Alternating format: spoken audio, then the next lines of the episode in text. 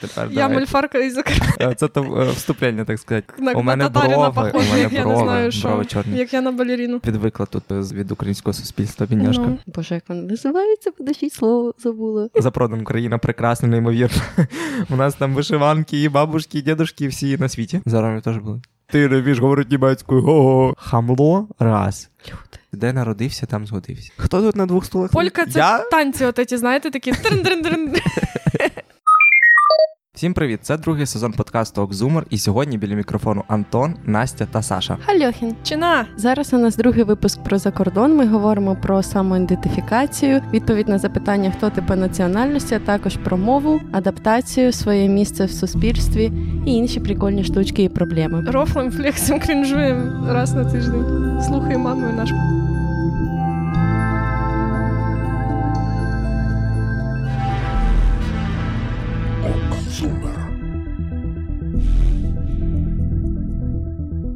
Ми дуже насправді радіємо, тому що ми сьогодні майже у повному складі, тому що до нас повернулася Саша з Німеччини, яка з нами була ще в п'ятому випуску про домашній випуск. у Нас був і про карантин. у Нас був випуск ще рік тому. Саша нам монтує завжди випуски, і тепер вона з нами тут. Сашка, розказуй, як тобі Україна? Як вдома? Я вдома. Це було два роки назад. Ми були два роки назад. Ми записувалися. Це був початок карантину 2020 рік. Да, бляха, 2022 От тобі і плин часу, про який ми говорили. Не да. замітили, як пройшло. Я отут да. сижу і боюся, що Саша мені тако рукою дотягнеться до шиї, задушить мене, бо я коли позначаю, хто записувався на подкасті, завжди забуваю позначити Сашу, яка їх монтує. І потім думаю, блін, яка я мразь, а потім забуваю про це і думаю, ну і ладно. А давайте правду казати. Саша не всі випуски монтує. А давайте правду скажемо. А да. давайте правду скажемо, з п'ятого тільки два ти змонтував. І давайте ще скажемо, Саша тайм-коди погані написала. Make sense. Ладно, anyway. Це то е, вступлення, так сказати. Окей, насправді так. Ми сьогодні хочемо поговорити про дуже таку болючу тему, насправді для мене, позитивну тему для Саші, про те, як у нас був досвід е, переїзду за кордон. А Настя, наша дацюк, працювала за кордоном певний час, і вона так само розкаже про таку заробітчанську жизельку. Мені здається, правда, Настя? Yes, of course. Хочу почати з такого простого питання: от як ви себе реально самоідентифікуєте? Е, Ну ладно, це не просте питання, ніхіра. Але хто ви? Якщо б Женя тут був, він би сказав, я українець. Я Чингісхан. Я жінка, а не посудомийка. Ну, а тепер Я мульфарка із. Ти не ладно. Не хочу ти вміти. Знаєте таку гру я? Типу Да, говориш да, я, да. я, я по кругу, і хто засміється, тому придумують слово, і він в наступному крузі говорить це слово, і хто знов засміється, там знов знов, і виходить там, типу, я голодупа, наприклад. Ой, ображаться, звісно. Це- да. То хто ви? По національності? Да. Українка. Полька. Я полька. Мене, Полячка? у мене, да.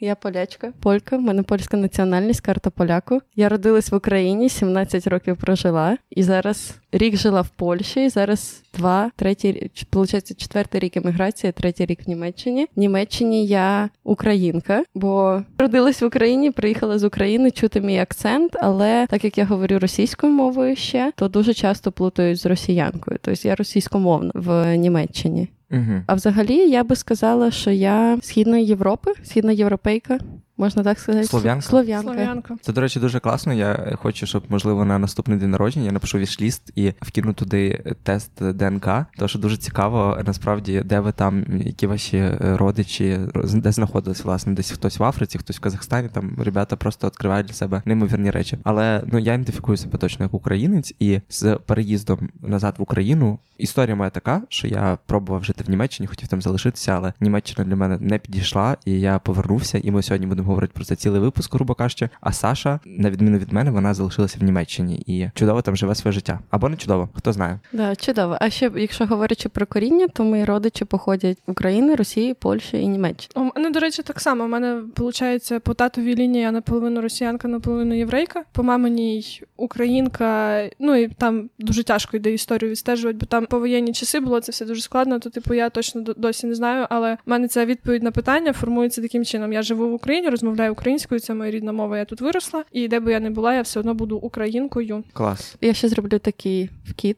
про мою подругу. Ми обговорюємо з- взагалі серед мігрантів. Це дуже така топ-тема. І в мене подруга, наприклад, у неї. Тато з Кореї, вона народилась в Казахстані, виросла в Казахстані, переїхала через те, що в неї були німці в роду, але її мама єврейка. То вона по національності, по самоідентифікації. Вона розмовляє російською мовою, ще такий вкіт. Угу, угу. Прикол. Ой. Ну, це вже людина сама, мені здається, вирішує, коли вже там доросліше. Да, да, але виходить, що серед мігрантів багато таких. Угу. І діти мігрантів так само я перше покоління, яке переїхало, і, мабуть, залишиться. Хто будуть мої діти? Дивлячись, хто буде моїм чоловіком, але ким по національності будуть мої діти, а їхні діти. Прикол. Ну, Да, прикол то- десь, прикол десь. Да, ну тоді треба говорити реально про походження. У мене, до речі, є одна четверта кримського татарина, щоб розуміла. Ну ти, звісно, як на, татарина похожий. мене Я не знаю, що. Як я на балеріну. Ну ти теж, ну ладно. А ми будемо шутити про євреїв в цьому? Ну, можете попробувати. Ну добре. А взагалі, я, я, до речі, дивилася подкаст з Тетяни Полякової, вона вчитель по етикету. Вона сказала, що некоректно задавати запитання до типу національності. Можна запитати, звідки твоє коріння. Ще найбільш некоректне запитання. Що за акцент? Що у тебе за акцент? А відповіді на ці питання можуть бути різні. Наприклад, мої батьки з України, або я переїхала з України і такого типу. Але взагалі я теж вважаю, що не дуже коректно задавати запитання, тому що я спостерігаю за своєю подругою, яка насправді ну, з Казахстану, коли її запитують, звідки ти, то в неї ступор.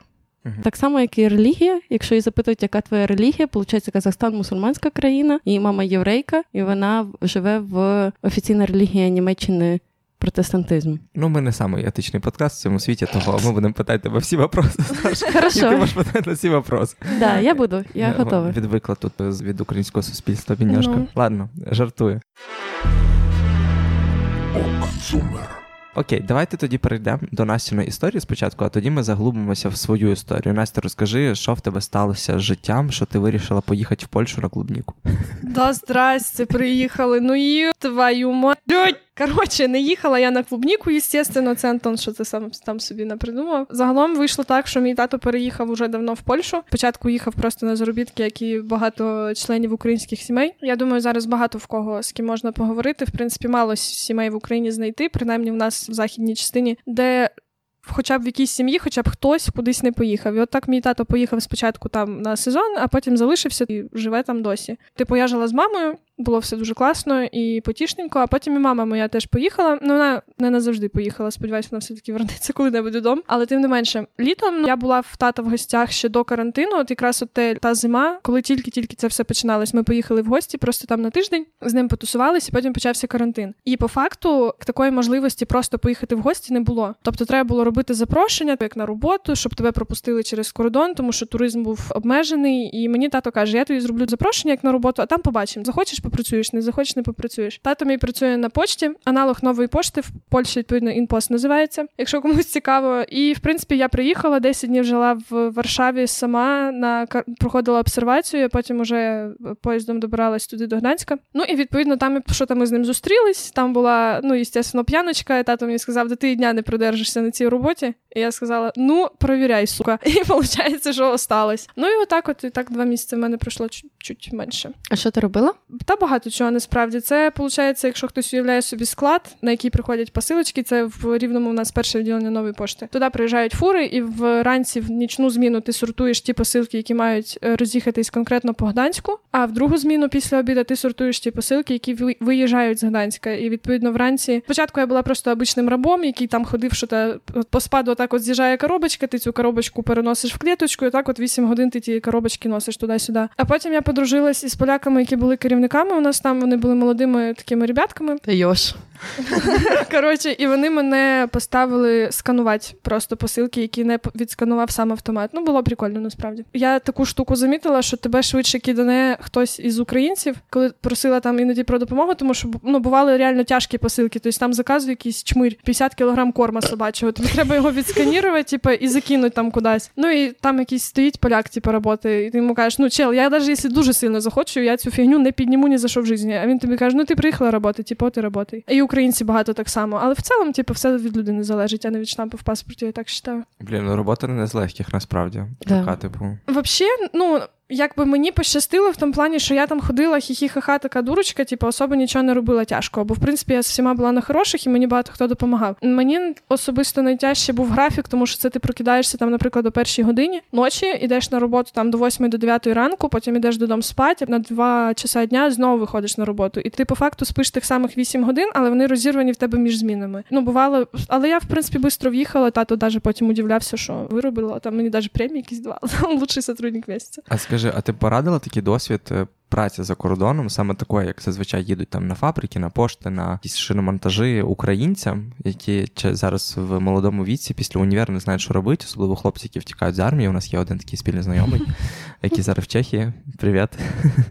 Там так само на цій пошті Паша, як е, я, Валяка. Я коли приїхала, я завжди жартувала, що це має пережити кожна людина, хоча б раз в житті. Того що коли я туди поїхала, ну дивіться, в мене зарплата за годину виходить, що там, що там була приблизно однакова. Тільки тут я займаюся тим, що я навчаю дітей англійської мови, і мене за кожен мій косяк просто очитують, і мені самі там стидно, якщо я десь щось не так скажу, там чи ще там з дитини, може, там десь захворіла в школі, все вже хана, типа десь там вікно було відкрите, ти Настя винувата. А там ти просто переносиш коробочки, типа з місця на місце. І, грубо кажучи, отримуєш за це стільки саме грошей. Того, ну блін, по приколу можна поїхати, але в принципі, якщо ти розумна людина з руками і з головою на правильних місцях, то ти собі і тут знайдеш чим зайнятися. Я так вважаю. Але в принципі, ну ні, ні про що не шкодую, і літом я так думаю, що ще раз поїду. Ти замітила різницю відношення працедавця, виходить, до до працівників? Тут і там, Чи, типу? Да. В чому різниця? Я не знаю, можливо, мені пощастило, е, що в цілому до нас там відносились ну ок. Типу, в нас були просто дуже молоді ці начальники. Тобто там були чепчики по 22, по 23, по 27 років. Вони просто з нами уграли. Ну але це залежало від того,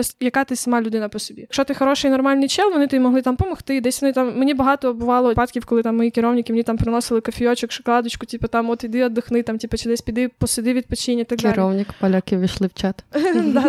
Мені пощастило, ну тато каже, що мені пощастило саме з відділенням, на якому я працювала, і в принципі з тим, що він там його там знали. Я була як татова доця. Типу. Але можливо, багато в чому це особисто мені так пощастило. Я думаю, що багато людей поїхали туди і стикнулися з тим стигматизацією такою певною, що типу, ой, ви українці там приїхали, типу, от і роботаєте. Ну у нас була смішна ситуація. Там оці два чепчика, якось була нічна зміна. Ми ж там 6 годин стоїмо, що то там типу, роботаємо. Підходить чувачок, один із керівників, і починає мені пакостить. Коротше, ну так, щоб мені мою роботу було робити важче, ну не набагато, ну типу, кол. А інший челік навпаки стоїть і виправляє те, що він зробив. Бо там якби конвеєр і все на швидкість йде. І вони щось так посміялись, посміялися. Один другому каже: слухай, будеш це херньою страдати, каже, поїдеш на Україну роботи.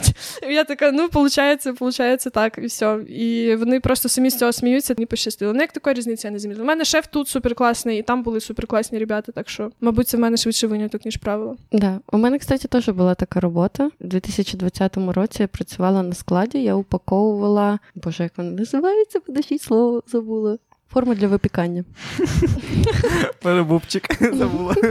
Форму для випікання, доктор Еткер. Передаю привіт. Боже, це що, платна таке. інтеграція? Ну, я теж знаю. Коротше, це було в Баварії, неважно. Мабуть, місяць я витримала три тижні там по особистим обставинам поїхала, але більше би трьох тижнів я, навірно, там би не працювала. У нас була зміна так само з п'яти ранку до 2.30, півгодини перерва. Коротше, я поняла, на що я вчуся, що я більше так робити не хочу.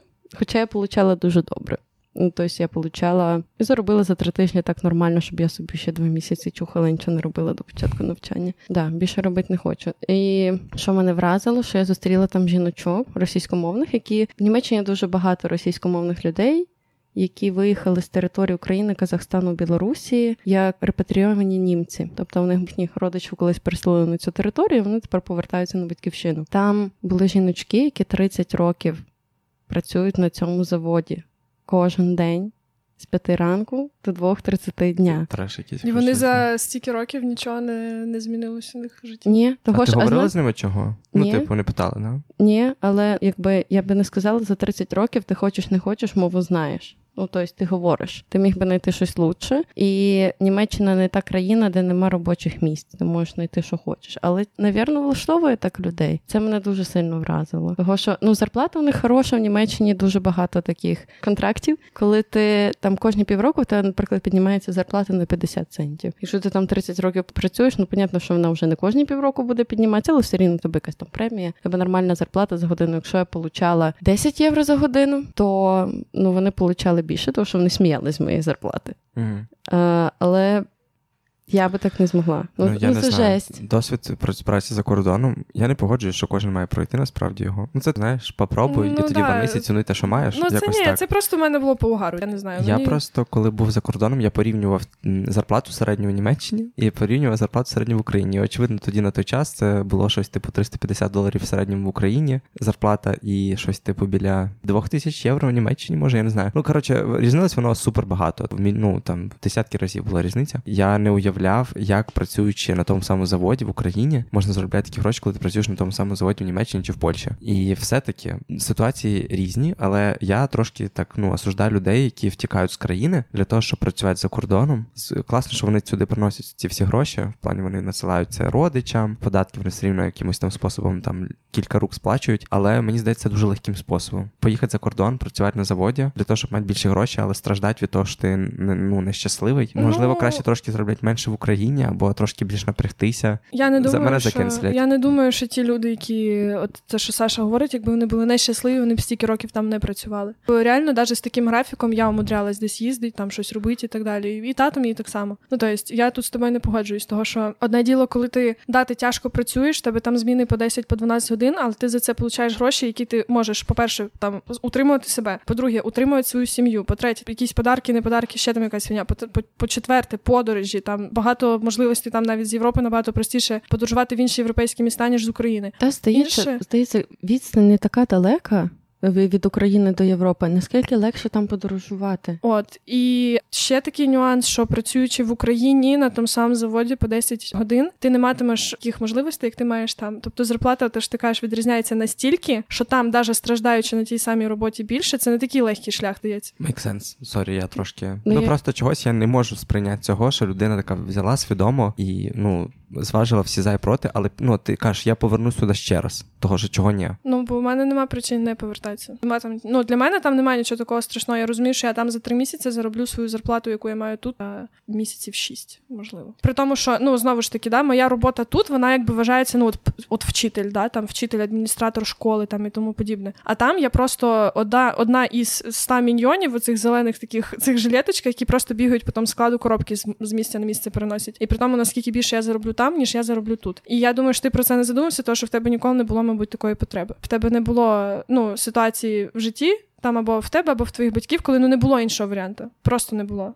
Тобто треба було там зібрати віші. я до того і веду, що ну можна попробувати щось інше. Ну, завжди, Окрім того, що ти... є два Да, варіанти. завжди є вибір, просто оце це легший вибір. Всі так роблять. Тетя Галя сказала з сусіднього під'їзду, що там заробляють нормальні гроші, і ти їдеш і пашеш на іншу країну. Ну я в Е, цьому не бачу нічого поганого. У мене тато завжди це виправдовує тим, що ну, якщо я в своїй країні, мені моя країна не дає цього легшого способу, то чого я маю напрягатися і щось Ну, робити? kind of егоїстично. Ладно, це що- просто, це просто я став таким після повернення в Україну. А ще знаєш, що підкупає, я не знаю, як в Польщі. Я не думаю, що так. В Польщі набагато кращі умови праці, ніж в Україні. Краще, все рівно. Краще, не знаю, що Але здається.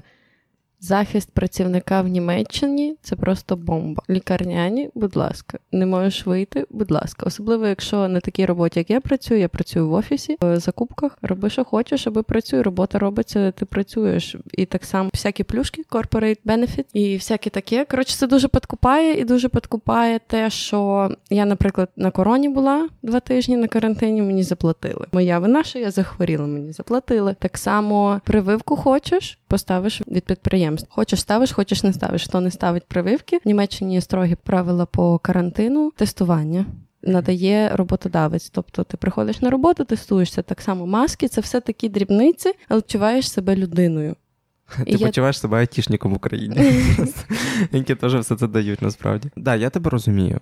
Це правда. Ну це вже питання типу економіки, такої, знаєш, потужної, класної, яка може тобі реально дати все. Все-таки Німеччина це- має дуже знаєш- дуже потужну економіку. Знаєш, чого питання? Законодавство. Бо ні одна людина, Мгм. ні один, ні один підприємець тобі не скаже. Знаєш, скільки коштують маски? Я працюю в закупках, я це знаю. Це надіюсь, ніхто не послухає в Німеччині. Але я закупила масок на 10 тисяч євро і їх хватить на 3 місяці. Яке підприємство хоче потирати 10 тисяч євро? Просто на маски, а скільки ще йде на тести? На тести йде ще 5 тисяч євро. А скільки ще йде на дози вакцин? Мені здається, що нас І це тільки корона. що в Україні дуже хороше законодавство. Воно там це наша конституція, і наші кодекси виспіваються всіма європейськими цими, але в нас є дуже багато лазейок е, за які люди хватаються, і ніхто його не дотримується. Що влада, що суди, що українці самі по собі. Так що тут пам'ятають законодавство, то таке тут в голові діло. То, що ти німцю скажеш, на мене визвали поліцію два рази, коли я неправильно мусор поклав. Понімаєш, сусіди дивились з вікна, чи я правильно сортую мусор. Я неправильно сортував мусор і визвали поліцію. Ну далеко ходити не треба. Да, я розумію. Да, да. Біля нас сидить просто ще Сашин хлопець, і він німець, правда? Німець. Да. Ну, типу. Ну, Саша, нього. Ні, почекайте, фан сторіс. Давайте ми трошки розбавимо це. Коли Саша при... ще не приїхала в Німеччину, нас питали нас, чи всі вакциновані. І ми такі, Саш, ти чого, це Україна? В плані тут ну, багато хто, навіть якщо вакцинований, може бути не вакцинований, і всякі такі сюрпризи. Да, А я, Саш я це я пізніше привезу узнала. тести. Я, я, я пізніше узнала, Написав що, мені що Женя в вакциновані лічку. можуть бути не вакциновані. Да, Да. є таке. А Женя написав мені в лічку, чел, що з нею? Каже, вона вже трошки німкейна, головного мозку Німеччина. Ну просто просто виходить, що да. коли почалась корона, я була в Німеччині, я я рік не була в Україні, і весь цей час я приїжджала тільки там на пару тижнів. І знаєте що? Ну, типа, да, Eingedeutscht. Да, окей. Я не можу назвати свій досвід, звісно, кришосносним, бо я поїхала, потусила там пару місяців, коробки з місця на місце попереставляла і приїхала назад. Але я знаю, що наші потрясаючі Антон і Саша прожили там життя буквально, і в Антона досі травма по цьому поводу. А Саша тут сидить от це довольна, собі розкинулась на стулі. Так що пропоную послухати їхні потрясаючі історії. І я думаю, що почне Антон, того що він е, ну ну бо він Ну, бо він. Антон. Бо він Антон. Я повернувся в Україну, і я цим горжуся, я дуже радий цьому. І я горжусь тобою. Ой, боже мій милий. Все, тепер ми Через- спорити не будемо. Да? Щоб ви розуміли, Саша Це прийшла. сендвіч, це тактика сендвічу. Так, я поняв. Спочатку хороше. Ну ну Саша прийшла, бляха, в українській хустці, як у вашої бабусі, я 100% десь у е, скрині, і сидить це обмотане нею. Як на неї це сердиться, га? Запроданка. Ладно, жартую. Продан. Окзумер. Е, мій досвід такий. Зареєструвала. Я, да, я був в Німеччині близько п'яти місяців, майже півроку. Це був досвід ОПЕР. Якщо ви не знаєте, що це, це.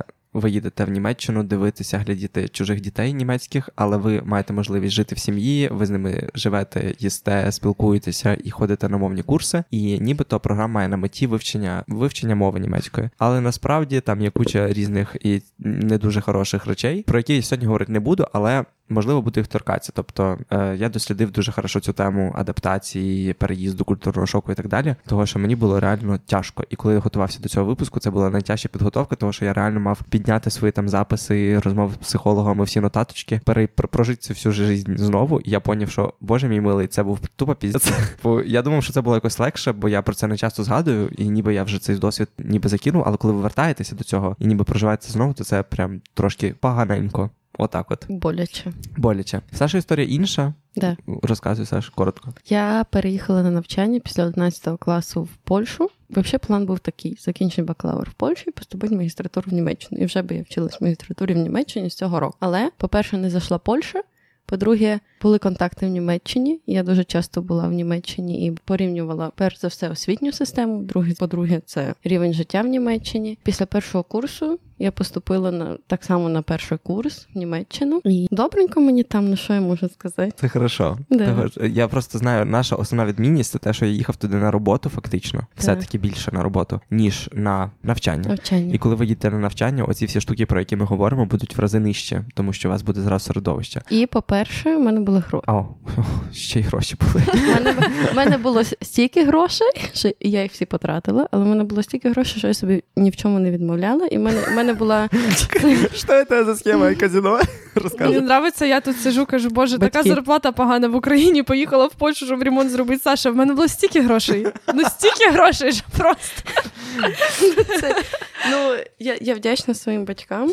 Що вони це зробили для мене і роблять, допомагають до сих пір. Але на перший час у мене я могла зняти собі квартиру, я могла собі зробити нор- нормальні умови, я могла купити собі одяг, я могла купити нормальну їжу, я могла покататися, попробувати житті рівно жовтень, листопад, грудень, січень, лютий. П'ять місяців. Потім прийшла корона, і все було дуже печально, але куди діватися? Ладно, про корону поговоримо пізніше. Я, до речі, якраз до корони виїхав з країни, і це мене просто врятувало, мені здається, все моє психічне здоров'я, яке там залишилося.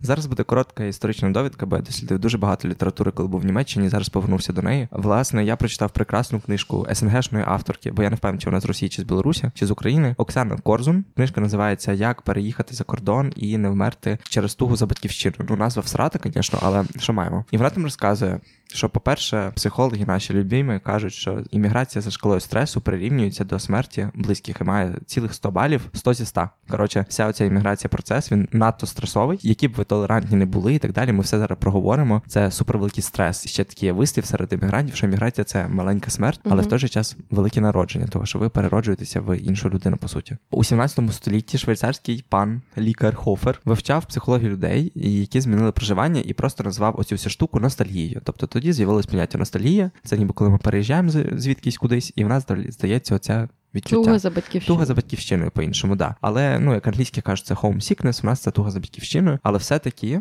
є таке поняття, як культурний шок, яке вів е, американський антрополог пан Оберг і у 20 столітті, і він зауважив, що це набагато глибше і трагічніше поняття, тому що воно супроводжується багатьма психологічними штуками проблемами у вашій голові. Це викликається почуттям втрати оточення та статусу, і ви по суті заново народжуєтеся. Потім цю ідею розвинув ще один американець пан Тріандіс, і він описав В-подібну криву процесу адаптації та виділив п'ять етапів цього процесу. Добре, гірше, погано, краще, добре. Ми зараз з Сашою будемо про це говорити, і Настя буде нас трошки доповнювати, мені здається, з боку людини, яка можливо ніколи не чула про ці поняття. Нічого не обіцяю, нічого але не обіцяла. Да, давати свої коменти. Власне, культурний шок це розумова фізична та емоційна адаптація до життя в новій країні. Та типова структура культурного шоку така. Спочатку ми думаємо, що нова країна просто офігенно невіб'яна. Современна. современна невіб'яна, отлічна, прекрасна. В неї там сонце є, сонце тепліше, трава зеленіше, Україна вообще говно, і в нас тут президент комік і все таке. Потім без цього було нікуди, я вважаю. Да, на другому етапі ми думаємо, що Боже, нова країна це просто піздець. Це люди жахливі, Україна прекрасна, неймовірно. У нас там вишиванки, і бабушки, і дідушки, всі на світі. А третє, це наприкінці періоду адаптації. Ми усвідомлюємо, що нова країна просто інша. That's all. На цьому ми закінчимо нашу адаптацію. Значить, культурний шок, значить, зразу вам Да. об'ясняю, да? Це коли ти приїжджаєш в польський супермаркет, О, і ага, там отлично. фрукти називаються овочі. Овоце. Овоце. А овощі якось взагалі не знаю Важива. як. Важива. І ти думаєш, боже, ну ідіоти, ні? Ну як? Ну це взагалі возможно. Да, в, в общем, просто я ніколи не досліджував цього питання, хоча мені казали, ой, Антон, приїдеш в Німеччину, це буде культурний шок. Я такий, що, я що в Азію якусь їду, там що таракань їдять. Ну знаєш, там в мене шок. Це було дуже щось таке різке, непередбачене, і я просто би не повірив. Типу, я не повірив, що може щось таке статися. І я, ну, мені було 19, 18 років, коли їхав в Німеччину, і я аж куча світ, там уже 14 країн об'їздив. І боже, всі всюди так класно. І Німеччина, я, я був в один день в Німеччині, один день в Берліні, півтора дня брешу. І я влюбився в Берлін.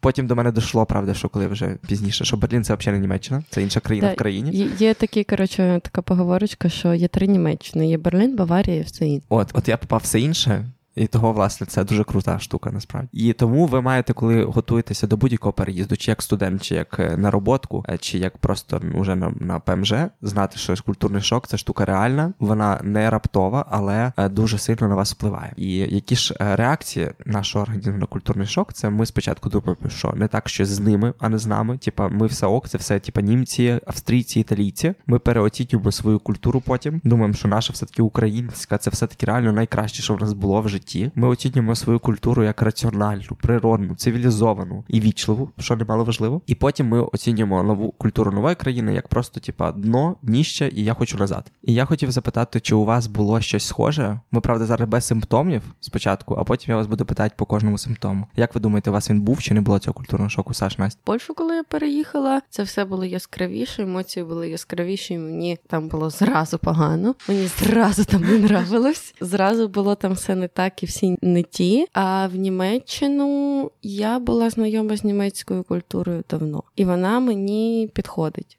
Мене нічого не дивує. І не дивувало, в принципі, можливо, якісь штуки нові, там якісь культурні моменти, жести і всяке таке, але прям такого сильного не було. Але в мене точно були спади, в мене точно були підйоми. Тобто цей цикл у мене був, і вони в мене до, до цих пір є. Я не можу сказати, що воно якось проходить. Ну, в мене стаються Криза, криза іммігрантів, чого я переїхала, що я тут роблю, хто я взагалі така, а назад дороги нема. Настя, розкажи, а в тебе щось було таке схоже? На культурний шок взагалі ні. Я не знаю, я приїхала. Ну мені пощастило, бо мене тата там. І типу я приїхала в сім'ю, працювала з сім'єю, жила з сім'єю. Я ні про що там не хвилювалася особливо, то мені було в кайф. Не було в мене ніяких контактів там з якимись противними людьми. Я не думала, що Україна гірше там чи Польща краще, ні в якому разі. Тобто мене якось це все спокійно пройшло. і Я не так багато часу там провела, щоб власне якісь негативні речі з цього вису...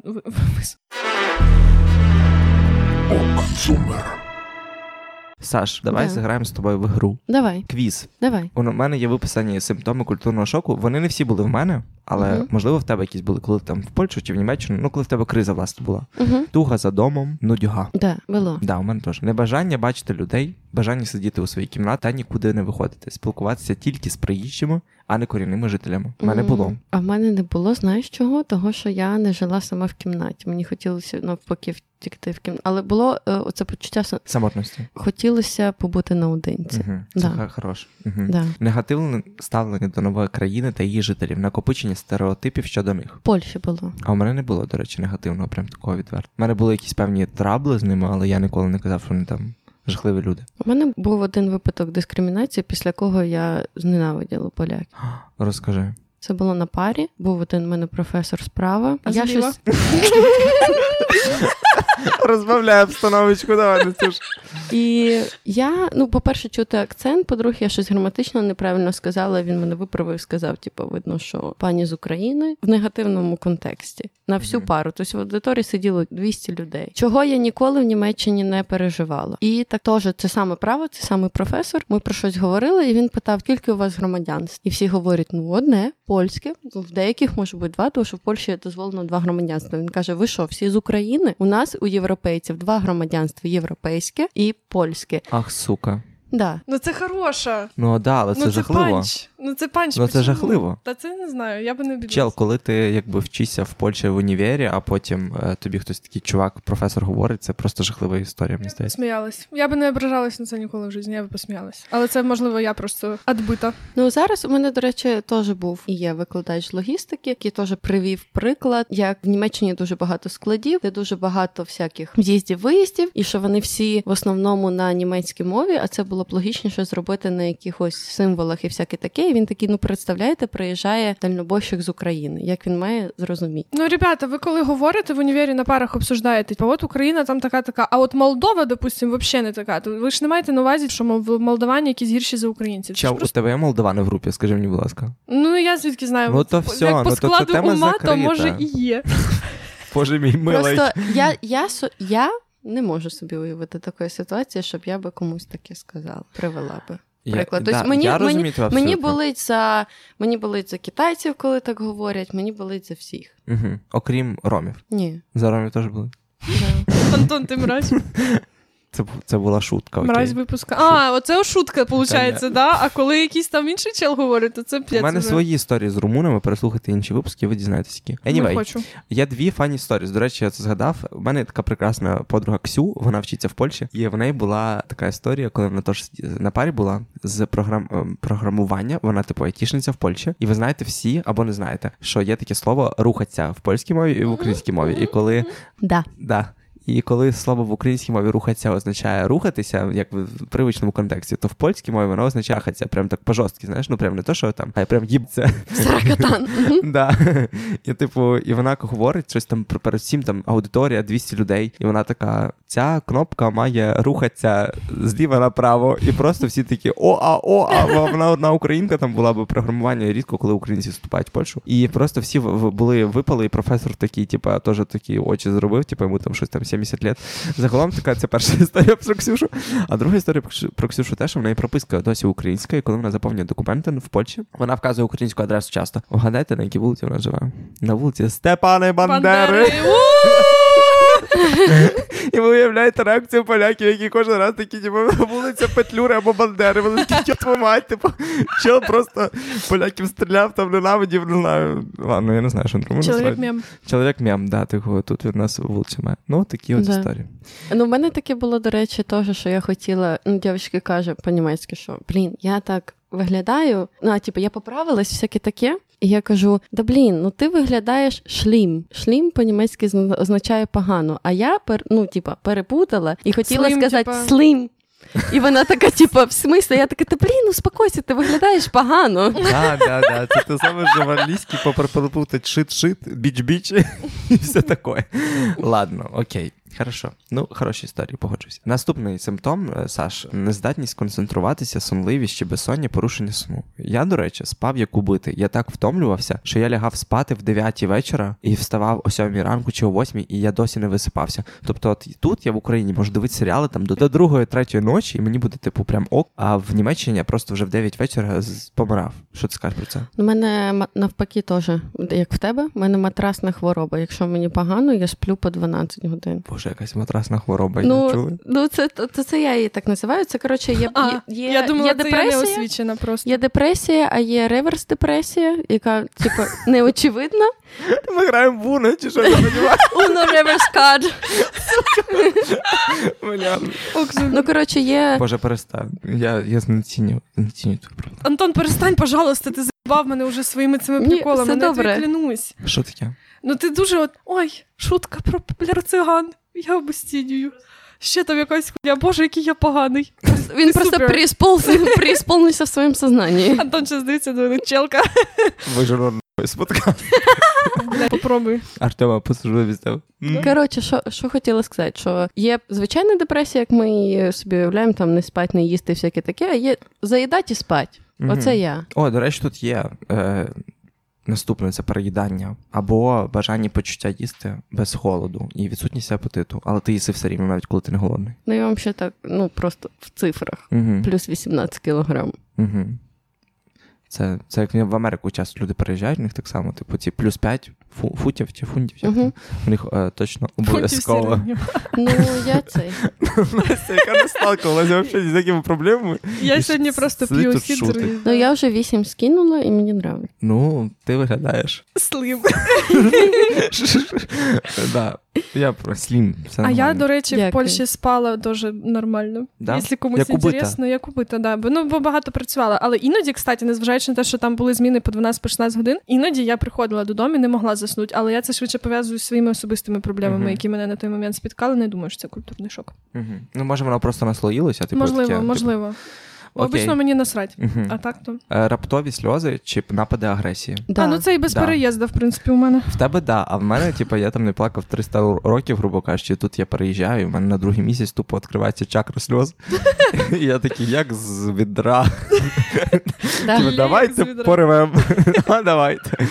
І, агресія теж була, типу, прям я іноді щас як ту дитину. Антон, агресія. Ну, До дитини. Ну це ужас взагалі. Чорт. Я не знаю. Мене спасала. От тоді мене спасала медитація, того що я сідав, десь хвилин дихав, і мене від, відпускало оця всі, всі емоції цього світу, хоч трошки. А що значить до дитини? А це ви знаєте? Це нормально. Ні, ні, ні. М- Можна до всіх е, іспитувати ці емоції. Ну, в плані він працював. Ти я до працював з дітьми, дитини? да, та дитина, типу, взагалі ніхера тебе не слухає. І Ну, типу, ти розумієш, що ти розумію. вигрібеш через те, що вона нічого не слухає, та дитина. Да, І в тебе відповідальність перед батьками, і ти такий, типу, чел, що ти не робиш домашню? да. І він такий, не хочу, ти українець, ти не вмієш говорити німецькою. Ну, далі. Та Це- тебе це простріляли при Сталіні, чел. Реально. Блін, я це розумію.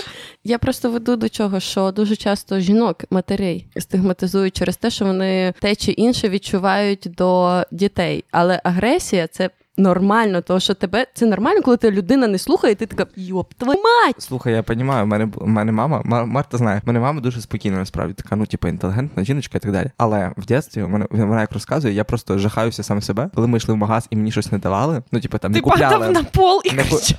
Да, я, Серйозно? я падав на пол, я Блядь, просто вийди кричав, нахуй типу, і звідси. просто тако репетував. І знаєте, що я ще кричав? Не бий мене, хоча мене ні разу не били. І мама з татом просто такі, о, а, о, а, ди- дика дитина. Не моя.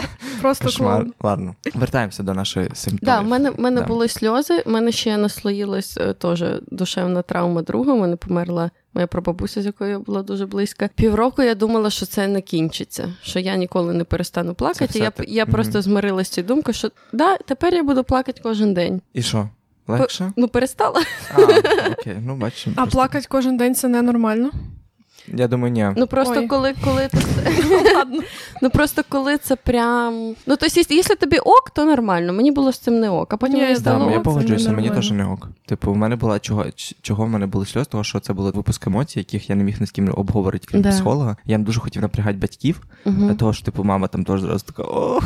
Да, і, оце ви- не і все таке, да. про І, і друзів ти. Я, в мене взагалі така, типу, що я друзів не сильно там жалуюсь. Раніше так було. Після Німеччини я вже типу такий, ай, горить сарай, гори хата. Ходи на сюди, розкажу. Да, да, да, да, да, бо угу. вони кажуть, що все окей, чого ти. Ну, це психологічна така історія, але в мене була дуже сильна така зажатість, е, тривога в плані там, де у вас е, сонячне спотіння діафрагма, і вас ніби ви просинаєтеся, і вас завжди там тисне. Да. Ну, блукаючий нерв, да, кажеться, Тупо, це я не знаю, як це називається, але я просто не міг фізично нормально навіть Вдихнуть. вдихнути. Я знаю Да. Да. І так було місяць часу. Я, я читав щоденник, я оце як згадав, думаю, чел, що ти оце раніше звідти свалив чи що. Але це все окей. Типу, в плані, я книжка Да. пише, я читав цю книжку, і в багатьох людей це відбувається насправді. Ну от, типу, півроку. Окей, як ти думаєш, Настя, як швидко людина адаптується у середовищі? Від чого це залежить? Ой, я взагалі думаю, що це дуже індивідуально всі, ні? Ну, кожна людина по-різному. Я думаю, що швидше адаптується людина така відкрита, екстравертивна. Да, якщо це можна так назвати, якийсь там сангвінік, і якщо умови при цьому будуть сприяти, тобто це не буде там якесь наднормове перевантаження. Якщо це буде нормальний сон, нормальне харчування і нормальне оточення, то людина адаптується ну достатньо швидко, я думаю. Саш, що ти думаєш? Я знаю по рокам, по мові, наприклад, що щоб повністю влитись в мову, неважливо з якого рівня ти почав, то треба три роки. По особистому досвіду скажу, що хм, ну така прям адаптація в класичному значенні теж десь триває ну роки два, Мгм. навірно, півтора-два роки, десь так. Я думаю, що впливає ще дуже сильно мотивація. Що вам Да. треба з тої країни? Чи Да. вас щось чекає назад? Типу, чи ви маєте вихід? Да. Як Настя каже, немає виходу, тоді в тебе і немає виходу повернутися в країну. Да. Ну, хоча Ще зал- завжди за- але. Да, залежить від людини, від мотивації, від настрою, від оточення, до якого ти адаптуєшся. Залежить від людей, які тебе оточують, і напевно від твоєї інформованості, що це з усіма буває. Тепер ми хочемо нарешті перейти до п'яти етапів процесу цієї адаптації, і зараз ми будемо давати вам совєти, наскільки ми можемо, що робити, щоб вони пройшли вас спокійніше, коли ви будете приїжджати за кордон, ви 100% з цим стикнетеся. Угу. Перший етап це фаза ейфорії. Це така медовий місяць, і оцей етап ви можете порівняти з тим, коли ви їдете в іншу країну як е, турист. Турист. І оце ваш етап ейфорії. Ви не затримуєтесь там більше ніж там два тижні місяць, і вам здається, що все супер ідеально. І ми живемо там лише емоціями. Ми думаємо, що Боже, нарешті вийшло переїхати. Я на місці, все, мене тут гори по коліна. Все бачите в такому рожевому світлі, але як ми знаємо, рожеві окуляри завжди б'ються склом всередину. Цей етап триває залежно від е, людини від кількох днів до кількох місяців. Угу. У мене цей етап був рівно місяць. Типу, Мгм. от пройшов місяць життя в Німеччині, і на слідчий день мене, мене схватила тривога, такі, типу, ой, щось, навірно, не то. В тебе як це було, Саш? Зараз скажу. По часу це було. Блін, в мене, знаєш, мене дуже корона дуже змазала цю всю адаптацію. То що Мгм. Я, виходить, переїхала, було дуже класно. Я переїхала в жовтні. У мене трохи були проблеми. З листопада я почала там нормально жити. Потім почалися свята. У мене була моя лучша подружка робила свій е, семестр за кордоном теж в Німеччині. Ми разом тусувались на вихідних. Я подорожувала, я їздила на дискотеки, пробувала все нове. Мала гроші. Я мала гроші, я мала можливості. Це е, потім ця новорічна атмосфера просто кружить голову до впаду. Потім приїхала в Україну день народження, всяке таке. Першу сесію я, кстати, завалила, того що я прям тусила. І потім я знайшла в середині десь січня свою компанію, в принципі, з якою я зараз до сих пір спілкуюсь. Потім я закохалася, ейфорія ще більше продовжилася. Мгм. Да. Тобто вона десь Да. мала там кінчитися, але ти така, типа, о, я влюбилась. Да, Пуш. да, тобто, виходить, Бустерна вакцина, так сказати. Да, це був бустер, а потім сталася корона. Через місяць після того, як я зустріла того на той час партнера, сталася корона. Я ці два місяці була в Україні. Я думала, боже, як тут погано. Боже, як тут я я не можу до свого коханого, і тут в Україні погано, і цей весь вірус, і що це робиться, і вдома сидіть, а там в Німеччині люди по вулиці ходять, а в нас люди по вулиці не ходять, а потім вже і там люди по вулиці їм заборонили ходити. Вони з того часу А наші вилізли. І ти така, блядь, там там ніхто не ходить, тут всі ходять, піздець, да. І, Ну, але я рвалась прямо туди, прям рвалась ці два місяці, і я попала, і потім знов був був цей підйом, того, що всі друзі зустрілися вже так такий перший локдаун жорсткий пройшов. Отак, от отак от в мене було. Але от оця от ейфорія, ну ще оце був квітень-травень. Якщо в жовтні переїхала, то ще квітень-травень мені було прям я хочу назад, там краще, тут все погано. Блін, ну в тебе реально воно змазано. Так бо в мене воно було прям так, як знаєш, от все як треба. Як угу. книжка да, пише. Як книжка пише. Бо другий етап це ви поступово розумієте, що не все так радужно, не все так прекрасно.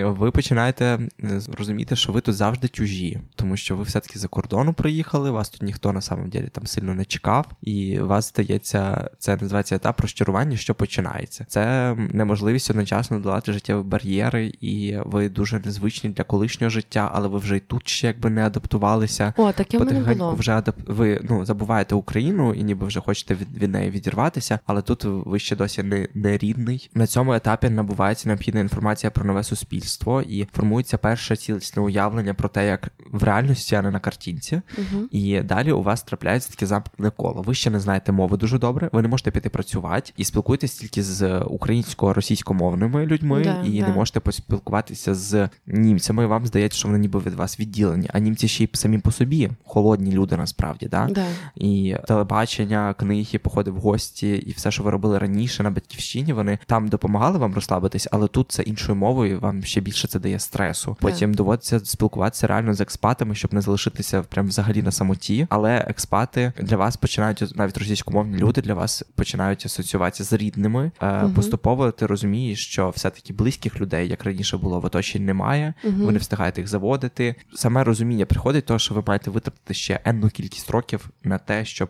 все-таки обзавестися оцими всіма обрости статусом, який ви мали в себе на, на батьківщині. Да, да. Все правильно. Да, у мене був такий криза цього етапу було. Я в грудні пересварилася з усіма своїми подругами російськомовними. З партнером теж були проблеми, він теж був російськомовний. І якби. Давайте визнаємо, в чому тут проблема. Всі всі проаналізували. Женя, ну sorry. Да. І прям от це це був пік, е, напевно, цієї фази. Я точно знаю це відчуття. Я я пам'ятаю цю думку, що назад дороги нема, і тут я не я. І там я не я. Оце вже третій етап. Називається орієнтаційна фаза, коли ти це просто пік, це апогей вашого uh культурного шоку. Коли ви хочете, у вас стає вибір, або ви повертаєтесь додому, або ви залишаєтеся і переборюєте це все. uh І у вас починають там думки приходять, як тут можна взагалі жити. Тут холодно, тут, наприклад, е, це менталітет мене убиває. Це просто німці, які супер жахливі люди. А в Україні є дія, а в Україні є монобанк. А я маю відкрити картовську банкочку за Картовську банкочку. Ще 5 секунд. Те, що тут медицина жахлива, те, що в нас в Україні є дія і монобанк, і те, що в нас можна відкрити картку за 5 хвилин, а в Німеччині ти відкриваєш її 2 місяці. Те, що в нас є ЦНАП прекрасний у місті, центр надання адміністративних послуг, і де ви можете зробити будь-що за менше ніж за 2-3 години, а в Німеччині ви робите це кілька місяців через бюрократію. І оці всі думки просто вас так от реально негативом негативом накривають, і оце найбільша криза. Ви зараз питаєте себе, а може я все таки зря поїхав? Може воно мені не треба? і так далі. І... А блін, ну оця від мене була прям таке, що я перший раз задумалась, чого я переїхала і чого я тут. Оце недавно. Угу. Тобто це було десь липні-серпні цього року, 21-го року.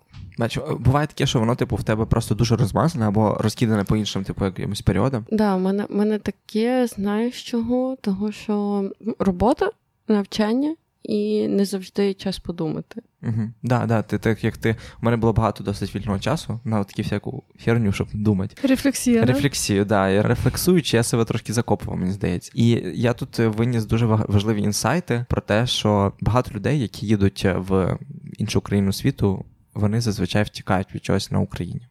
Да. В Україні, да. блять. Sorry, втікають від чогось в Україні. Да. Тобто наприклад, дівчата, з якими ми спілкувалися au pair ами або хлопцями, вони втікають зазвичай від токсичних якихось відносин з хлопцями, дівчатами, з батьками. З контролю якогось неймовірного з від воєнкомату. Загалом, я просто коли їхав в Німеччину, я думав, що я з усім попрощався, розставив всі точки над «і», такі все, ребятки, переїжджаю.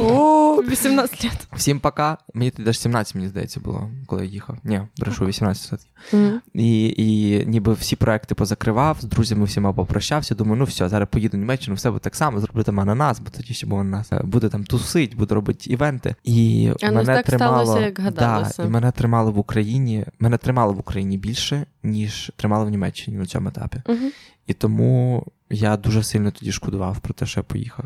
Мені було так складно. Я кожен божий день задавав собі питання: Антон, ти продержишся ще рік? Бо мені треба було рік там пробути. Мгм. Спойлер, ви знаєте, я про- протримався 5 місяців і поїхав назад в Україну, але я кожен божий день себе питав: чел, а не зря ти все це замутив?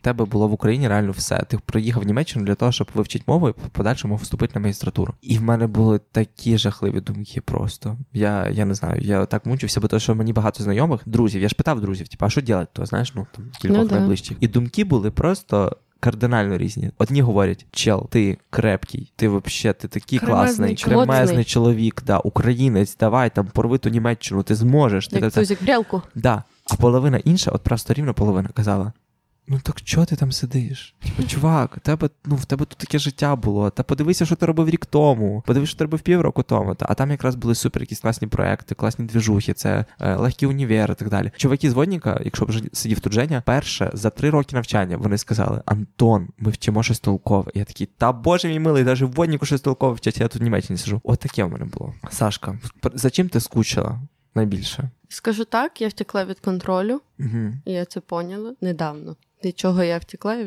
Це десь було мені, але я недавно поняла, що я втекла від контролю. Я це дуже сильно відчуваю, коли я повертаюсь. За чим я скучила? За котом. Я скучала не за місцем, я скучала за собою, яка я була тут. Я просто згадувала, я, по-перше, я поправилась, і для мене ніколи не було це якоїсь великої проблеми. Коли типу люди говорять, що плюс 20 видно. Ну, тип, об'єктивно, плюс 20 видно. Так само в зовнішньому моєму вигляді, в стилі одягу, я і не як там одягаюсь, і не як тут одягаюсь, що то непонятне. І я скучала за собою, яка я була. Я була активна, я була екстровертивна. Я теж брала участь у різних проєктах і всяке таке. Ну, це було прям недавно у мене. Знаєш, що я думаю, що коли в тебе є обмежений час, що, що ще впливає на ці періоди адаптації, що коли в тебе є обмежений час, ти якось швидше живеш. Як, як, як би це тупо не звучало. А якщо я знаю, що я там на вічність або не на обмежений час, то воно це все трошки розмазується. Ну я прям я прям скучала за, за тою людиною, яка я була, і розумію, що блін, ну я ж не така. Тут би так не сказала, але але, але, але в мене сюди дороги немає. По-перше, по в мою еміграцію вложено багато сил, грошей і всякого такого. По-друге, я не можу тут в університет поступити. У мене тут немає соціальних зв'язків вже ніяких. Ну, Добре, Саша. ну ви є, звісно. Це єдине, що держить Сашу Ну. в Україні. Да, Та ні, батьки в тебе ще тут є. ну да, все, батьків. равно, все рівно, може, якісь друзі старі. Просто Нема. мене так коли Знаєш- тримали. Боже мій, знаєш, це як? найбільше мене тримало. Знаєш, е, були, коли я в Польщі була, були. Коли в Німеччині була, були, але чим рідше ти приїжджаєш, я приїжджаю на тиждень, два, три максимум. Чим рідше ти приїжджаєш, тим менше ти з ними бачишся, ти не встигаєш з кимось побачитись. Хтось тебе десь кинув і ти обідався, того що чел, я приїхала до тебе з Німеччини, а ти, типа, ну, похери у мене, знаєш, Угу. чи чувіха. Челка. Челка. Моє слово. Ладно. Ти мене Да, похерив? да, да. З кожним моїм приїздом втрачається певна кількість людей, втрачається і втрачається і втрачається. І зараз є одна моя подружка, ви, одна моя подружка, яка з Рівного живе в Києві, одна вона живе в Європі. Мгм. Це всі мої друзі з Рів... ну, які в Рівному. Все. Всі інші контакти. Мої висновки в серпні були до того, що я хотіла переїжджати в іншу країну ще одну. І мої висновки були, що вільний птах. У мене нема коріння, мене нічого ніде не тримає, чого я типу, що, що, що тримаю в Німеччині, що тримаю в Україні. Можу переїжджати собі скільки хочу і жити вічним іммігрантом, тому що я ніколи не стану німкою, і мої діти не стануть німцями, але вже і не українки. Я Ти хочеш сказати, що ти космополітка? Да. Ай, я таке не люблю. на жаль. Але те, те того, що я повернувся. Я, раніше я теж таки був. Я ж кажу, я їхав, о, нова країна, у, весь світ такий прекрасний. Ну, знаєш що, коли ти вилазиш з інформаційного поля України, ти бачиш речі по-іншому, втрачається зв'язок вообще з українськими якимись СМІ з подіями в Україні, ти їх переживаєш як Спостерігач. як спостерігач, да. Просто от як ми, правда. ми за Казахстан. Болить, мені болить серце за Казахстан, але це Ну, тебе Мене не не стосується. мене- А, і тебе Але Німеччина не стосується, Да. по суті. да, в цьому і прикол. Так, да, да, я розумію. Але це, це ну, так важче жити, розумієш? Типу, в плані в мозку простіше за щось переживати конкретно Да. і знати, що тобі воно це болить. Я за себе переживаю. Умнічка, Просто, Боже, понімаєш? всім таким е, Просто, мозк всім- Ця, ця думка настільки звільняє від е, твоєї прив'язаності до місця, що ти просто, просто вільна людина живеш, Ладно, де хочеш, про- і дуже добре жити там, де тебе де цінують твоє право бути вільною Я про патріотизм трошки пізніше скажу. Четверта фаза подолання депресії. Це коли ми вже намагаємося соціально адаптуватися до нового життя. Ми вже знаємо трошки мови, ми освоїмо нову професію. Наш депресивний настрій поступово зникає. Поступово нам починають подобатись люди, з якими ми працюємо чи навчаємося. Ми починаємо їх розуміти, і вам стає комфортно з ними жити та працювати. І вже не злить все на світі, і не здається все ірраціональним. Ми примиряємося з новим оточенням і починаються процеси інтеграції. Про культурний шок майже не йдеться. Ти ж вже напевно пройшла і цю фазу, того ми перескочимо її. І я був на цій фазі, коли я покидав Німеччину, і я ще думав, що я в неї повернуся, але не повернувся. Тобто я не хочу сказати, що я прямо на цьому піці культурного шоку вирішив, що я все, я вже кидаю Німеччину. У мене воно вже трошки. Таке сходило на нет. Я розумію, що мені досі тривожно, але я би міг ще остати. Я вже так себе переконував. Але в цій фазі я вже, типа, бай. І далі діяльна фаза, як її називають, і найбільш пристосованих і гнучких людей з адекватним рівнем очікувань вона проявляється у діяльності комунікативній, трудовій чи пізнавальній. І, хоча може обернутися емігрантським алкоголізмом внаслідок соціальної та економічної невлаштованості, почуття самотності, втрати соціального статусу. Емігрант же практично повністю пристосовується до особливостей життя в новій країні і до свого становища в ній, стаючи менш уразливим і стійкішим до сюрпризів життя. А на цьому етапі процесу адаптації ми помічаємо позитивні аспекти нової батьківщини і опановуємо дві культури і вміємо взаємодіяти удвох. Дві культури збагачують наше життя та відкривають нові можливості. Да. Це найкращий варіант з тих, що може бути. Після цього вже етапу, коли ми повертаємося на батьківщину, тобто в Україну, нам переходиться переходить період реадаптації. Да. Тобто, навіть коли ви турист, таке стається, тобто ви приїжджаєте і вас таке з німецьких потягів або з італійських потягів вас кидають в Укрзалізницю срану, і ви просто такі йо-майо, я тут живу.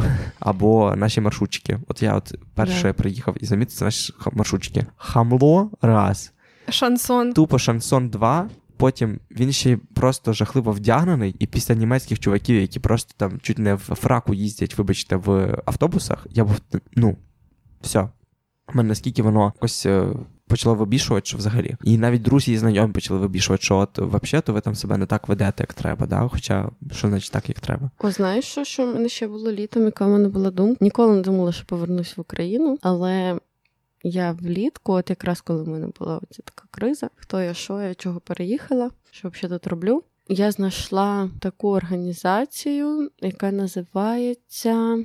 Я не знаю, як вона називається, я не пам'ятаю. Але це, коротше, об'єднання українців, які закінчили вузи за кордоном. Вони займають керівні посади там в міністерствах і всяке таке. Я думаю, блін, закінчу, приїду, наведу таку порядочок вдома і назад поїду в Європу. Зараз думаю, а воно тобі сі здало. Я поняв тебе. Да, да. Ну, ти... да, але коли ти приїжджаєш от в Україну, да? Да, в мене є реадап- реадаптація. Раніше вона була дуже яскраво виражена. Що тебе найбільше бісило? Топ дві, дві не знаю, там людини, речі, які тебе бісили. Люди. Люди? Настя, а Не- тебе? Невихованість. Що тебе бісило? Топ дві речі, які тебе бісили під час реадаптації в Україні. Тобто, ти приїхала з Польщі, і тут в Україні це просто якась рань господня порівняно з тим, що було в Польщі. Те саме, що ти казав, брудні вокзали і маршрутки. А, да, да, да, ти казав. Це жах. Це просто кошмар. І е, а, я знаєте, таку може непопулярну штуку скажу: якість продуктів і їх ціна. Правді, якщо ти навіть з мінімальним бюджетом харчуєшся в Польщі, все одно продукти, які ти купляєш, будуть якісніші, ніж які ти купляєш тут. Не знаю, з чим це пов'язано, можливо, сертифікацію, яку проходять там певні види цих харчових товарів, але тим не менше, я не а знаю. іноді дешевше в Польщі. Іноді дешевше, да. Я не знаю. У мене, коли я приїхала сюди, погіршився стан шкіри, стан Мм. волосся.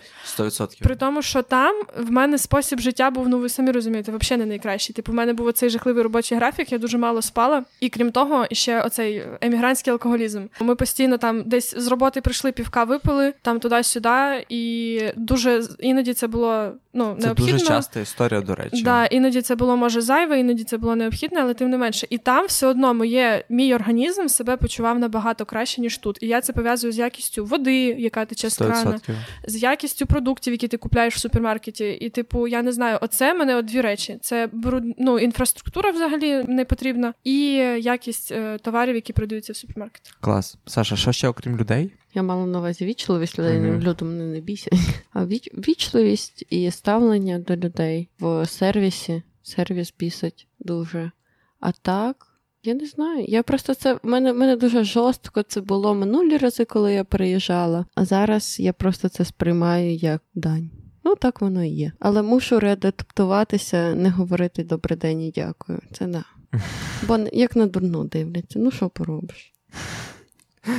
Боже, підняшка. Вічливість, вона така не модна.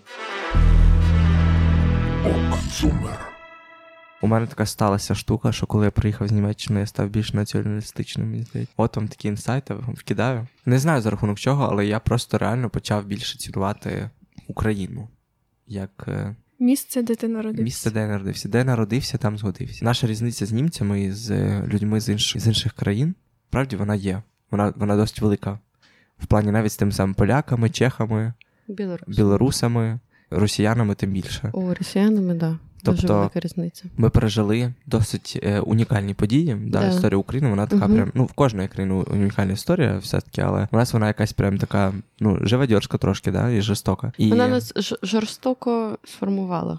Да, і типу, те, що ми більш стресостійкі, наприклад, бо я був на кількох еразмусах е, з іншими країнами світу, і просто ребята після якоїсь такої потужної рефлексії або потужної роботи просто сідали, плакали. А я такий, Ти сидиш просто. чуваки, бля. типу, типу, everyday це роблю. Ну, знаєш, Ви ще коктейлі. Молотова в Беркутовців не кидали. Що ви знаєте про це? Ну, життя? типу, багато революцій там було. Французьто взагалі там певний період. Е, Я просто зрозумів, що ми читаємо різні книги в дитинстві, і в нас різні казочки, потім в нас різна історія. І це тоталі окей, що вони такі, а ми такі. Просто Да. те, що ми більш працьовиті, стресостійкі, але менше цінуємо свою ем, як це сказати, Автентичність? Да, ми завжди хочемо бути як європейці, Да. або як ще хтось. О, Порівнюючи Я пам'ятаю себе- твою кампанію про меншу вартість. Це Мгм. Да, Да, менша вартість у теж нас прям дуже- в крові, ребята. Я не знаю, типу, це так я ще в мене з Да. ЦУМа з офіса, е, получається, з вікна видно банер, цей там, де реклами, типу, в центрі, це на Укртелекомі там висить. І коротше, там реклама якогось салону краси, чи що, і там ти фебюлас, ти б'юті. І думаю, блін, у нас стільки є гарних А, українських слів, чого не знаю, це, це, по-моєму, це дібар комунікація. Не будемо їх Чи ти відчуваєш якусь щось схоже на те? Чи хочеш тобі гордитися Україною? Тим, що ну ми, Да. ми поняли, що ти взагалі полячка якогось вообще фіга, непонятно чого. Ми, ми так Настю переглянулися, але не питали цей вопрос. Да, да. Е, Бо це не етично. це, да, це не Вообще, етично мене- вообще. Ну, в мене карта поляка, в мене родичі. Це не значить, що ти з Польщі. Ну І так. це не значить, що ти полячка. Да. Але національність. А Окей. Я думала, національність це в паспорті пише. Українка. Мене Антон спитав, яка в тебе національність. Просто- Дивлюся, id карточка пише Україна. Ну, Просто прикол в тому, що в Україні в мене національність українка, а в Польщі в мене національність поль. Хто тут на двох стулах? Полька це Я? танці, от ці, знаєте, такі. Я вважаю, що я не маю права говорити на тему патріотизму як емігрант, бо я покинула цю країну. Але я собі подумала: блін, ну в, Укра... в Канаді ж є українська діаспора, вони ж там болить їм за Україну. Думаю, ну і мені болить, і мені болить. Але вони ж не вертаються, ніхто їх не засуджує. Того, ну скажу так, я горжусь тим, що я з України. Я, я говорю, що я українка. Потім пояснюю, чого я жила в Польщі. Ну, таке. У мене зараз такий період, що я ну, там, купила хустку, куплю ще тарілку розмальовану і збираю свою ау- аутентичність, свої е, там згадую якісь колискові книжки, казки, історію. Саша ніби до материнства готується. Ну, Простіть, звісно.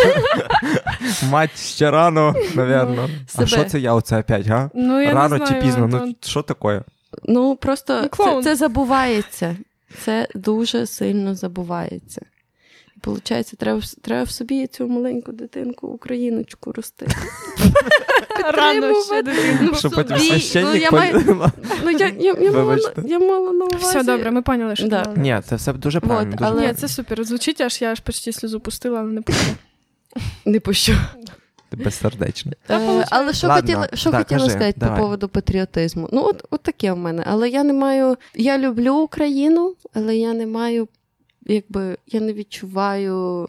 Коротше, я боюсь бути осудженою за те, що я щось скажу, вискажу свою думку про якісь події. Отак. Бо то, що завжди може прийти чел і сказати: знаєш що, ти тут не живеш, Да. значить мовчи. Да. Але нам це говорять навіть коли ми тут живемо. Don't worry about it. Настя, що в тебе з патріотизмом? Які в тебе? В мене ніколи не було однозначної відповіді на те, чи я патріотка. Завжди мені болить, коли щось, е, якісь події у нас стаються жахливі. Особливо почало боліти, коли сказали, що жінкам треба йти в воєнкомати, там що відпікуватися десь. Дуже стало больно, дуже больно. Да, знаєте чого? Я чого мені ще больно? То що я в Україні безробітня і роботу не шукаю. Тому що я не день в мене тимчасове місце проживання за кордоном, це ніхто не знає. То в Україні я числюють як безробітня. Гей, гоп до армії. Опа, чинанин.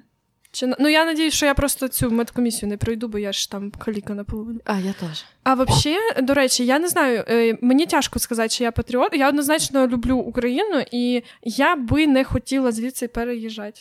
Типу, оце я визначила в собі 100%. Майне респектірунг. Значить, виходить, не хочу переїжджати. Тут є багато проблем, які хотілося б виправити. У мене десь років з 18 з'явилось бажання не втікати від цих проблем, а стати, наприклад, президентом цих України проблем. да, і почати їх якось вирішувати. Отаке в мене є. Чи мені подобається абсолютно все, що в нас тут відбувається? Ну ні. Чи я націоналіст вважаю, що там якийсь народ гірший, а особливо це стало популярно казати, ну там русські, типа, підараси всі. От такого нема в мене.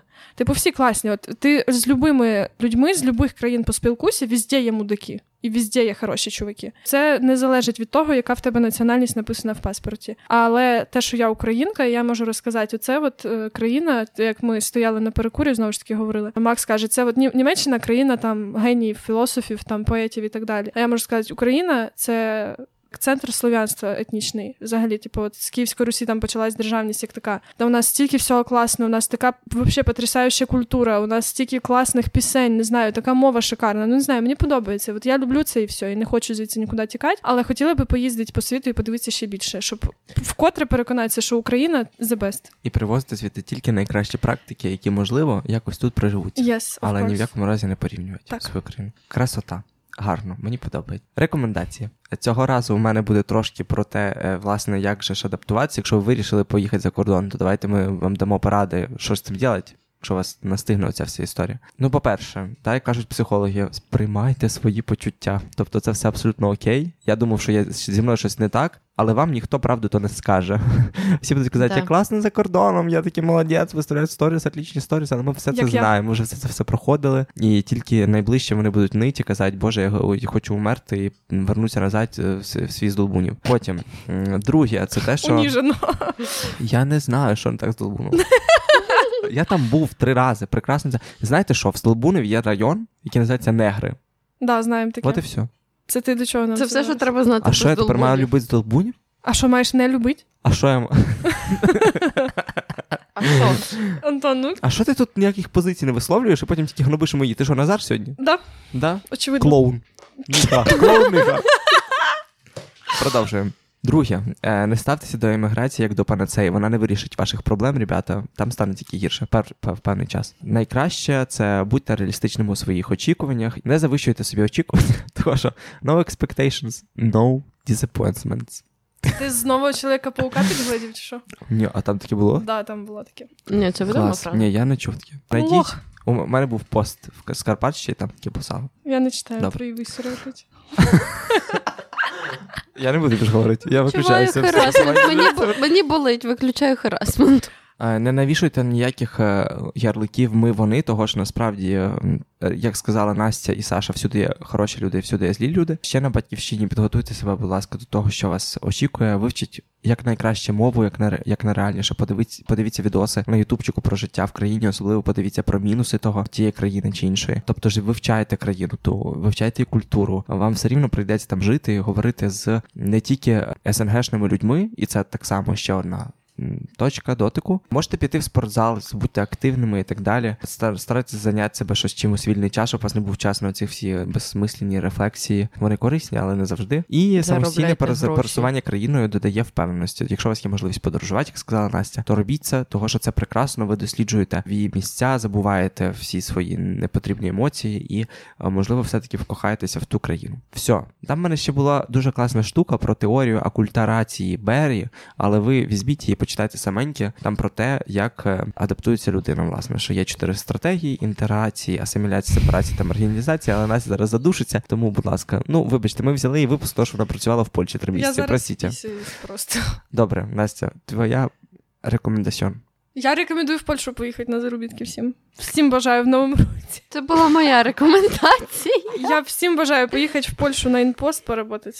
Що я можу Я рекомендую вам книгу Невидимі жінки написала Керолайн Кріадо Перес про роль жінки у сучасному суспільстві. І детальніше про цю книгу ми поговоримо у нашому наступному випуску. Наступному через два місяці він у нас буде з Настя. до 8 березня. Ой, навіть через три місяці. Рівно через три місяці. Ну от якраз почитайте і до цього моменту може щось нам напишете розумне. Рекомендацією від мене буде вивчати мову, вивчати нові культури, подорожувати і знаходити своє місце в світі. Бо так буває, що ви можете родитись трохи не там де би хотіли жити потім. З вами був подкаст Окзумер. Ми радіємо, що ви нас слухаєте. Ставте нам 5 зв'язд, підписуйтесь на нас у всіх соціальних мережах, на всіх подкастингових платформах. Ми чекаємо вас е, знову у наших гостях. Чус! Дякуємо традиційно нашим партнерам, любим друзям Town Image Studio. Ми на них зовсім не ображаємося, що вони в своєму відео та там фінальному всього лиш Антона там що то подякували йому за співпрацю. Ми все одно їх дуже сильно любимо. І папусіки.